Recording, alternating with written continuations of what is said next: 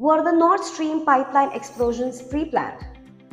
On September 26, 2022, seven months into the Russia Ukraine war, two Russian controlled underwater pipelines were ruptured by subsea explosives. While the US blamed Russia for the bombing and called it a deliberate act of sabotage, speculations suggested that the sabotage was deliberately planned by Vladimir Putin's opponents. Now, the US has privately admitted to finding no evidence of Moscow's involvement and publicly avoids questions about the culprit. However, a recently leaked document suggests that a European intelligence service shared reports on Ukraine's secret plan to attack the undersea network with the CIA on June 2022, nearly three months before the attack occurred.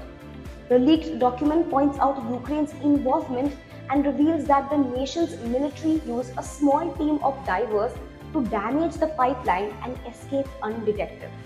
While Ukrainian officials have denied involvement, reported evidence suggests otherwise. Well, that's it from my end, and for more global updates, stay tuned to Noello.